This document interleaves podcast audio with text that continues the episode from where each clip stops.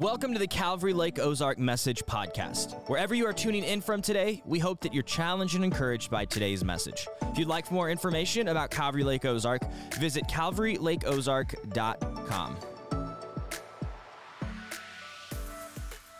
So, this morning is going to be a little bit different. We're going to take a break from Colossians. Don't worry, the Spirit of the Lord hasn't departed from Calvary. We're just going to take a small break and do something I want to call Serve Sunday. Um, and every, this is something I want to do every year. So it's not just about, hey, there's needs in the church, and here's a list of all the needs, and make everybody feel guilty and a horrible Christian because you're not serving. That's not the goal at all. Because I don't want us as a body to be led by need. I want us to be led by the Spirit. And if we're led by the Spirit, every one of us, there will be no need because we'll, the Lord will guide and direct as there is need within our body and even outside as we impact the community. Um, and so I want to try to answer the question this morning why is serving so important in our Christian walk? And so it's definitely not going to be one of those verse by verse, even though we're going to be in a lot of scripture. So I hope you have your Bible with you. And it's okay. We, we take that verse by verse every other Sunday, but there still is some fruit to a systematic theology where we take a certain subject. This is what we did in seminary. You take a subject, and what does Scripture as a whole say about that? Because if you do that with any other topic, you won't have a fullness without it. So, like, if you wanted to know. That's all I need is somebody else talking to me. You take that next. I preach alone. Come on. Um, so if you take, like in seminary, we talked about, okay, I want to know about the divinity of Jesus. If I only read the Gospel of John, I'm going to have an incomplete understanding of the divinity of Jesus. I need all of Scripture. And so that is what systematic theology is. And so we're going to take a systematic approach to what is serving. So uh, we're going to kick it off in Mark 10 45. So if you have your Bible, open up there. Again, we're going to be all over the place, so we're going to be pages going everywhere. And Jesus is saying, For even the Son of Man came not to be served, but to serve, and to give his life as a ransom for many. Let's pray. Father, we love you, we trust you, and Lord, we just come before you this morning. And as we keep our eyes focused on you and how your Spirit is moving, leading, and guiding us, I pray that our response would be yes and amen. Give us a faith and a boldness that would not quench you, that would not grieve you, but would be led by you. And even as we say, Lord, continue to fill us, that we would be found faithful to serve you with our lives. We pray this in the name of Jesus. Amen. So that word serve, anywhere that we see in the New Testament, the Greek word is diakoneo, and that'll be on the test after the service, so you want to write that down. And it means to serve. And it also means to minister. And I love that because we're all in ministry. As followers of Jesus, we're all in ministry. So it means that we're all called to serve. We are all servants of Jesus. Now, we might be good servants, we might be bad servants, but as followers of Jesus, understanding the command that is upon us, we're all in ministry. We are all servants. And that word literally means to kick up dust because we're on the move. And I love that. That us as followers of Jesus, we can't sit still enough to let the dust settle in our lives. We're always kicking up dust, we're always on the move. And I like that. And I think that should be us as the church. That we never rest on what we've done and look back and say, oh, great, we went to Kentucky. Isn't that good? Let's just let the dust settle. Let's just calm down a little bit. No. We have a pulse means we have a purpose. We have more work to do. We're not done yet. That's a great thing that we did last week. What is the great thing? What is the work that the Lord has for us this week? And so we never want to look back. Yes, we celebrate how God has moved and what he has done there, but he's, he's still moving. There's still a work to be done. And so this serving, I love this definition for us caring for others as the Lord guides in an active, practical way. It's not something that's passively going to happen. It's not something that's going to just all of a sudden, like, oh, I'm serving the Lord. Here we go. I didn't know this is okay. No, this is something that we actively are going to do, and it's going to be done in practical ways. And obviously, we just look at Jesus as our example. He would always fill a physical need then a spiritual need. So sometimes, yes, we absolutely need to be praying for one another. But sometimes we need to be providing for one another, caring for one another in a practical way, not just in the spiritual way. So, why is serving important? I got three kind of points. and I also have kind of a tickle, so thank you for the grace of having something to keep me from coughing into the mic all morning. Serving is a part of our identity as followers of Jesus. Why is it important? Because it's a part of our identity as followers of Jesus. Because serving was a part of Jesus' identity. That you couldn't, we can't now, you couldn't, even when he was on earth, look at Jesus and try to remove the aspect of serving from him. That is who he was. He was a servant. And Mark tells us that. For the Son of Man, which is not a uh, human title, it's a divinity title. It goes back to Daniel chapter 7. Looking at some of my Bible studs over here to help me out. Daniel 7, I believe. This is a title of divinity, saying that God came not to be served, but to serve, and to give his life as a ransom. Now, if you just do a quick world religion study and all of their religious leaders, which one said, Hey, I want to come and serve? But it was Jesus, and to give his life as a ransom for many. And so this is who he was. Turn to Philippians. I like how Paul says that we read through Philippians on our mission trip. So every night we would get back to the mission there, Big Creek, and after dinner we would sit in a circle. We would read a chapter of Philippians and talk about how what impacted us in the Word, and then what impacted us in the world today. But Philippians chapter 2, verse 7, he's talking about Jesus, and he's saying, Have this mind among yourselves, but he emptied himself by taking the form of a servant and being born in the likeness of men. And as we're talking, it was actually my son that piped up and said, You know, if Jesus, if God Himself said, You know, I'm going to come and be the form of a servant and we are to follow Him, doesn't it show us how much more that we need to be servants if our Savior took that role as well? I just had that like proud dad moment. Like he listens. He listens. He really listens. But it was so it's impacting every aspect of our lives. That if Jesus is going to take the role of a servant and everything that he did, should we not, and everything that we do, take the role of a servant? Go to John 13. John 13, 16. I love this conversation that Jesus is having. He washed their feet, if you remember that, in the upper room, and he puts back on his outer garments, and he goes and sits back down at the table, which would have been like, you could probably hear a pin drop when this happened. And he says, Do you understand what I have done to you? Verse 13, You call me teacher and Lord, and you are right, for so I am. If I then, your Lord and teacher, have washed your feet, which was like the lowest servant, his job like, who's the lowliest of the servants in a house in this ancient Israel time? What, did, what was his job? Yeah, you wash feet, buddy. And Jesus takes the lowliest position and he says, I have washed your feet. You also ought to wash one another's feet. So they're going to be bringing in water and we can just wash? No. And so he's saying more than just taking some water and a rag to each other's feet, but it's an example. For I have given you an example that you also should do just as I have done to you. That a servant's not greater than their master. And so if Jesus is going to wash feet, we got to get our hands dirty. That the hands of a follower of Jesus should get dirty at times. Yeah, you can even saw it was uh, on the trip. It was kind of funny. One day we walk up to a house that was four and a half feet flooded. All the water was gone. We have to scrape it down. And they said, "Hey, we need to get in the crawl space to make sure there's nothing in there. We need to drag it on out."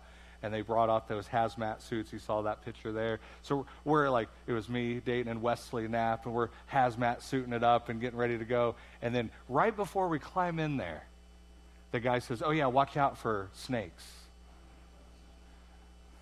I don't think the Lord's sending me all of a sudden. You know, I just had a just had a move of the Spirit to say, you know what, this isn't for you. Don't like snakes. So we climb up in there, and it was dirty. It was hard work. I, we peeled this plastic suit off, and like the sweat and steam, just like you could just see it in the hot sun. It was crazy. It's going to have us do that sometimes. It's what it's going to mean to serve your neighbor. Even there at that house, they were hooking up an RV so the guy that lived there could have somewhere to live while his house was literally being gutted. And it was his brother hooking it up. And there's the, uh, not the gray water line, but the plumbing line that takes everything in the RV away, specifically the bathroom. And there's that. And he's like, Well, I got to open it up. And he's like, Well, what are you going to do? It's going to get all over. He goes, What else do I do? And he just, and there he is, has his brother's waste all over him because he has to hook this up for him. I thought, Man, I don't love my brother that much. I really don't. Like, you can go out behind a tree, buddy. I hope you get poison ivy. I'm not doing this for you. Not happening. But this is what I love. Jesus didn't just serve strangers and the masses, but he also served those closest to him. He served his brothers, he served his own community. And so serving is important because it's our part of our identity as followers of Jesus. Number two, serving is a part of discipleship in action. Discipleship is becoming like Jesus. And that brings the impact upon the world. Love God, love other, impact the world. It's our mission statement. And so without discipleship, there's no salt, there's no light. So for us, serving is a part of discipleship in action. And I love in John 3:30, John the Baptist sees Jesus and he says, "I must decrease so that he could increase." That's a great motto of discipleship and serving in our lives. It's not about us. It's even the little cards that we have to invite somebody. What's your church about? Not us. It's not about us. And there's going to be times uh, that you're going to get asked to hazmat suited up and crawl under a house where you're going to get bit by. It was a 10 foot snake, let me tell you. And then a crocodile came out and I punched him. It was amazing. The Lord was with us. But there's going to be times that you're going to be asked to do something. And the five rules that we had at Big Creek, rule number five get over thyself. I was like, man, I was good until rule number five. But there's going to be times that it's not about us. And I have to decrease. Why? So Christ can increase in my life, in my serving, and in the mission that I'm in. And so when we serve the local church, it's a training ground for the mission field. Right? Because think about it. Like, if I can't die to myself inside of these walls and serve my brothers and sisters in Christ, what hope is there that I'm going to die to myself outside of these walls with people that are dirty, rotten sinners, that are just horrible people, people that are hard to love, that live differently than me, that have a different value system than me? If I can't die to myself here with like minded brothers, what hope am I going to die to myself outside of these walls? And so this this Sunday thing is not just us sitting here and check marking the box and making sure we all go to heaven. No, every Sunday we're coming here and we're dying to ourselves just a little bit more. Because as we walk in, we're saying, it's not about me. And this is the training ground to set aside my pride and my ego and my selfishness and surrender my life to the Lord. But if we can't do it here, what hope are we ever going to do it out there? 1 Peter 4 10 and 11 says, As each has received a gift, a little theology here. Everybody has a spiritual gifting. Everybody that is a believer, follower of Jesus, the Holy Spirit has given you a spiritual gift. My wife used to push back, I don't have a spiritual gifting. I said, Oh, yes, you do, honey. Oh, yes, you do. You can walk into a kids' ministry area full of little two footers and you experience joy and you love it. I walk in, I just start kicking, right? I can't do it. I can't do it. That is a spiritual gifting that you have a heart for these kids. Just even on the mission trip, one of our people, uh, they actually live in Cincinnati. They drove down. She has a heart for the elderly.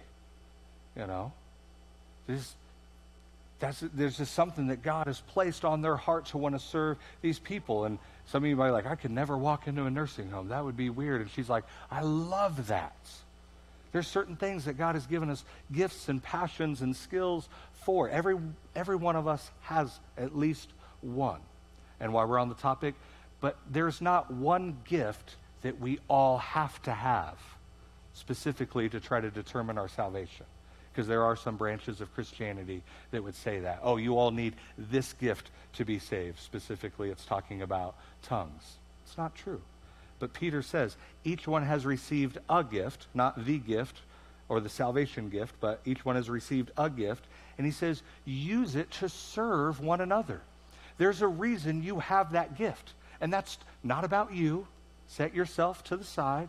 It's to serve one another as good stewards of God's grace, his varied grace.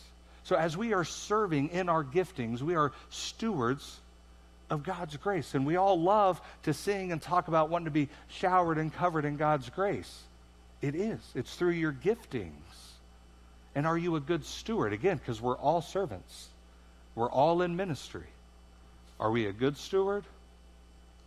Are we a faithless steward? Are we taking what God has given us? There goes my mint wrapper. Are we taking what God has given us and investing and pouring it into others? Or are we taking what God has given us and we bury it in the dirt? Remember the parable? See, we're all servants, but are we good stewards of the grace that God has given us through the gifts? He says, in order that in everything God may be glorified through Jesus Christ. So we are to serve one another, not for the sake of you, and not even for the sake of the person that you're serving so that Jesus would be glorified in your life. That worship isn't just what we do here on a Sunday morning as Andy leads us in a little bit of song and we listen to the bald guy talk for a while. That's a part of it. But there's also worship when you're making the tremendous, amazing McRib and you're handing these meals out. It's also worship when we're taking a forklift and loading up a trailer and taking it to a distribution center. It's also serving when you're scrubbing a house to make sure there's no mold in there before we spray it, that's worship. Because we are using our gifts and our talents, we're using our time, our treasure, our resources to serve Jesus. That's why he says, in everything that you do, glorify the Lord. And so we, all servants, but not all are good servants in their serving and in their giftings. And here's the key we often discover our giftings in the process of serving. So a lot of times we want to say, okay, I don't know what my giftings are, so I'm just going to hang out here and I'll wait until I see a really cool opportunity. No, God always uses a man that's already moving. Get moving, get doing something. It might not be your favorite thing to do. Going to Cal Kids, going to the cafe, serving on the hub, maybe a grounds team that we would love to develop here. There's a lot of different things. Might not be your cup of tea at start, but get serving. So this might be a shock to some of you. I hated public speaking. Go clear back to elementary school. Hey, we're all going to go around the room and everybody's going to read a paragraph. I'd rather wet my pants than have to read out loud in front of other students that were just going to make fun of me. I hated it. And even as I grew up and I kind of see that this is what the Lord was going to do in my life, there were times that I'd have to public speak and I was nervous, shaking. You can ask my family, I'd throw up almost before certain public speaking engagements. So if I looked back at my early Christian life, when, and, he, and if the Lord would have said, oh, yeah, you're going to be a public speaker, you're going to be in front of people on a consistent basis, I'm out. I'm gone. I'm not doing it. And so it's not only discovering our gifts and serving, but it's also being equipped and training in those and those becoming sharpened in that. But we got to do the lesser things first. You know, like you think of Jesus talking to the disciples, the first few things that he said was, Hey, would you turn the other cheek? If somebody smacks you, would you just turn the other cheek? Would you, if you're being sued for your coat, would you give them your cloak as well? Would you even just walk an extra mile? See, that's where he started with the lesser things, because he's going to eventually ask them to pick up their cross and carry it. But if we can't even walk an extra mile, we're never going to pick up our cross you know, some of the first serving ministry opportunities I had was upward basketball. I had about 12 fifth and sixth graders who thought they were all LeBron James because they had no idea who Michael Jordan is, the GOAT, right? And so I had to educate them. They had no idea who Michael Jordan was. They had no idea who Jesus was. They just thought they were ballers. That was my first ministry serving thing, going to practice and games. And oh, how I needed the Lord just to get through that. My strongest prayer help me not choke out a kid today, Lord. I failed you today, but I'll try harder tomorrow, right? Like, But you never would have looked at that young kid, you know, I was probably like 22 or something, coaching basketball and think, oh, he's going to be a senior pastor one day. Be like, that guy's going to jail, right? That's abuse, brother. No. But we discover our giftings. We get equipped in our giftings. We fine tune our giftings in serving. So if I'm just going to encourage you, get moving. So serve. Uh, you know, one of the questions that we have to answer a lot of times is you'll hear inside the body you know, I think we need to be serving outside of the body. Everybody, you know, this holy huddle, we need to be on mission and outside of the walls. And then, then you have other people say, no, we got mission fields right here. Why are we going to Kentucky? And da, da, da. Can I just politely offend everybody and say, I think that's a cop out? That when we say, oh, we don't need to be serving in the church, we need to go over. Most of the time, that's somebody that's just sitting and taking up space. They're not serving in either area. They just like to critique and criticize, and vice versa. You know, if you have a passion that you think the church needs to be serving outside of the walls, go and do that. Let's talk about that. If you think, no, there's, there's ministry here that we need to be doing in our own community, let's do that. But it's not an either or. It's like two rails of a train, right? Has to run on both. It's not a monorail. Yes, there, there needs to be serving outside of the walls. That's, that's mission, and we're on mission. But there's also the rail of inside. And again, I'm just going to go back to scripture for it. So Galatians 6:10. So then, as we have opportunity, and opportunity is great, just so you know, let us do good to everyone. Let us do good to everyone, and especially to those who are the household of faith.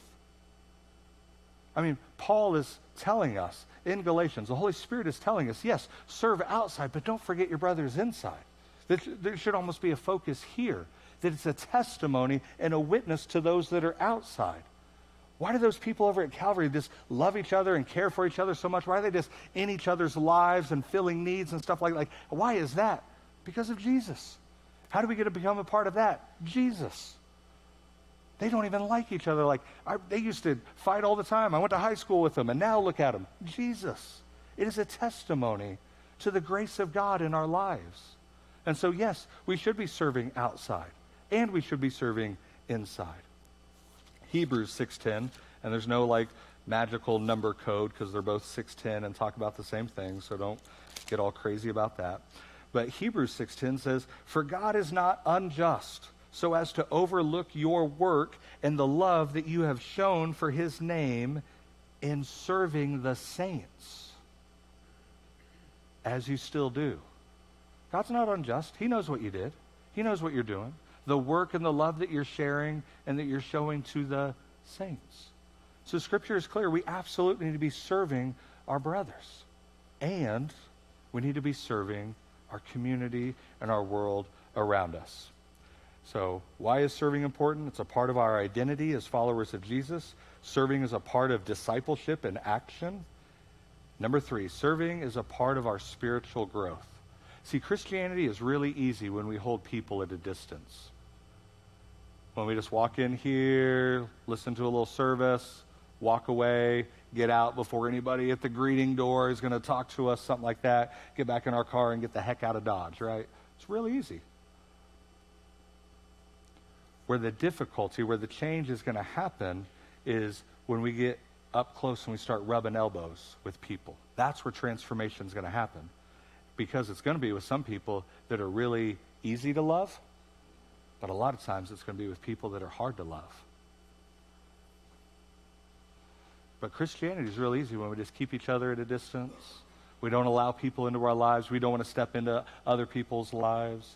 It's real easy. But transformation really happens when we rub elbows with one another. In the New Testament, there are 59 one another exhortations that are given in Scripture, meaning in the New Testament, there is 59 commands to do something in regard to other people. That our faith is meant to be lived out in community. This idea of an individual faith in Jesus, an individual Christianity that we don't share, talk about with anybody else. You know, that whole we don't talk about religion and politics at the dinner table. Seems like that's all that everybody's talking about. But our faith is something.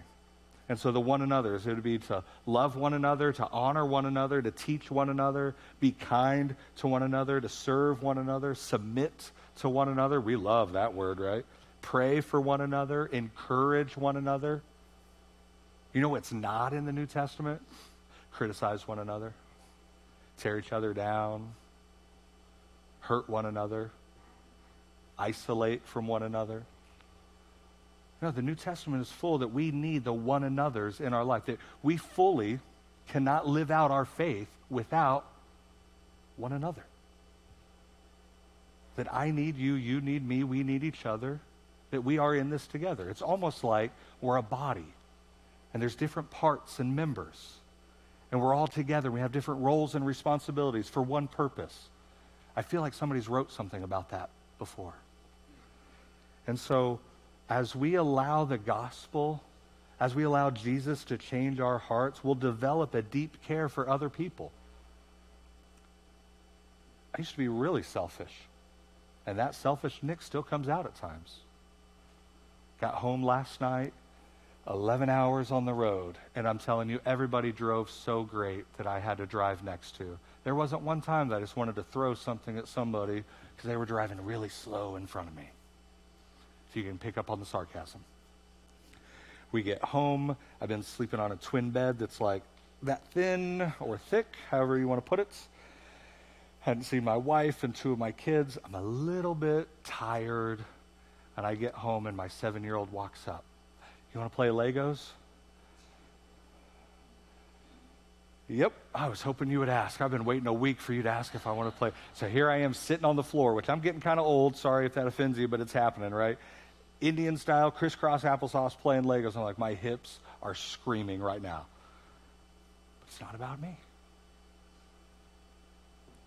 that I wanted that selfish Nick to come out. No, I just want to lay in my chair and veg out and do nothing and think about nothing. But I have a little girl that hasn't seen her dad in a week. So I built a spaceship out of Legos. There we go. But we allow the gospel to change our lives, and we're going to develop a deep care for other people. And our attention will be turned away from ourselves. It's not about us. And it's not thinking less of ourselves, it's just thinking about ourselves less. That's what humility is. And so we turn away from ourselves and we turn to the needs of other people. So, a good measure of our spiritual health is the depth of our concern for other people, the one another's. And so, God weaves this beautiful relationship between both working in us and through us, and serving will mature us spiritually. So, the three reasons why serving is important it's a part of our identity as a follower of Jesus, it's a part of discipleship and action. That all of us are called to be disciples and to be discipled. And so we cannot do that without serving. And serving is a part of our spiritual growth. And the more we serve, it's actually the more mature we are as a Christian. And so in closing, Psalm 92 13 says, They are planted in the house of the Lord, in the house of Yahweh and they flourish in the courts of God. I love that. It's talking about the people of God almost as if they're plants, right? There's the analogy. Not literally, just the analogy. And the thing about plants is they don't not only take nutrients from the soil, plants actually give back different nutrients into that same soil. So one plant will leave behind an excess of a nutrient that causes the next plant or the one next to them to flourish. So this morning when you walk away and you go to lunch or maybe brunch because it's a little early still and oh what'd you think of the service and this is the one line i hope that just impacts you and wrecks your life this week that you cannot shake we all need to start sowing back into the soil where we are planted if you call calvary lake ozark your home and this is church and this is the body of believers that we want to connect with and plug and grow in perfect. Yes, growing matters. Grow where you are planted. That is life groups. That's a whole other pillar of our ministry. Sunday morning, we want to grow in our understanding of the Lord and our walk with Him, but also sow back into the same soil where you are planted. Because what we don't want is just to be that plant that only takes and takes and takes nutrients. You know what that is, right? It's a weed. That's a cancer. And as a cancer survivor, I can attest to that. That a cancer cell, all it does is take, take, take, take, and it kills all the healthy cells or organs around because this cancer just takes. And so we need to sow back into where we are planted. That's what serving is all about. And so you have a card on your chair that talks about certain needs that we have inside the body. Encourage you to take that, fill it out, pray about that. We have a basket out by our vision wall that we would be, because we love Jesus, we are creating a community of faith that impacts the community in which we live by sharing God's word and showing God's love. That's what we are about. And there's no age limit here. So if you're dirt old or still wet behind the ears, if you even know what that phrase means, if you're a follower of Jesus, you're a servant of Jesus. And we would love to figure out how you can be used by the Lord as a part of our church, inside the walls, outside of the walls, overseas. But it should start in the house. It should start at home. That our love for one another here. So I encourage you. Not because of who I am, not because of this guilt trip. No guilt. Guilt is a horrible motivator. Conviction by the Holy Spirit, a little better, a lot better. Don't let it be guilt. Be led by the Holy Spirit. Don't be led by need. So I'm not outlining and going over all the different things that we have. Challenge us to find an area of ministry for you instead of just saying, hey, here's the boxes, this is what we need, which is true. There is some of that. But how can we as a body use our giftings, our talents, our skills, our heart for the Lord to serve the body and to serve the community in which we live? That's the challenge that I hope you give to us as a staff. And again, this is between you and the Lord. Because if we are all led by the Spirit, there would be no need that the bride would be taken care of, that the, the, the one another's that we have inside the house would be cared for. If we're all being led by the Spirit, we'll reach the people that we need to reach in our community, in our country, and our world. So it's not a question of what am I going to do with it. It's a question of how am I going to respond to Jesus.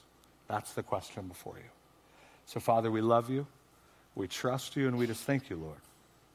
We thank you for an opportunity that we can pause, we can reflect upon you, who you are, your identity, the calling that you have on our lives, reflect upon your word, and the challenge upon us. And I pray that, Lord, here at Calvary, that we would be good stewards of your grace when we would allow you to continue to lead and guide us, that we would be fruitful and effective in our ministries and our serving, so that we would encourage and build up the body, and we would reach the lost and the broken in our community. Give us that kind of faith, Lord. We pray this in the name of Jesus. And everybody said, Amen. If you need prayer, every Sunday, every service, we have a prayer team that is always over here. Nothing too small, nothing too big. We would love to pray with you. That keeps it very confidential. They don't, you know, we don't come up at second service and be like, oh, I guess the lost sinner in first service, what they were praying about. We just want to pray with you. We always want to make that ministry available. So if you're feeling led to want to pray, talk with somebody, we always have a prayer team. Other than that, go love God, love others, impact this world. Thank you.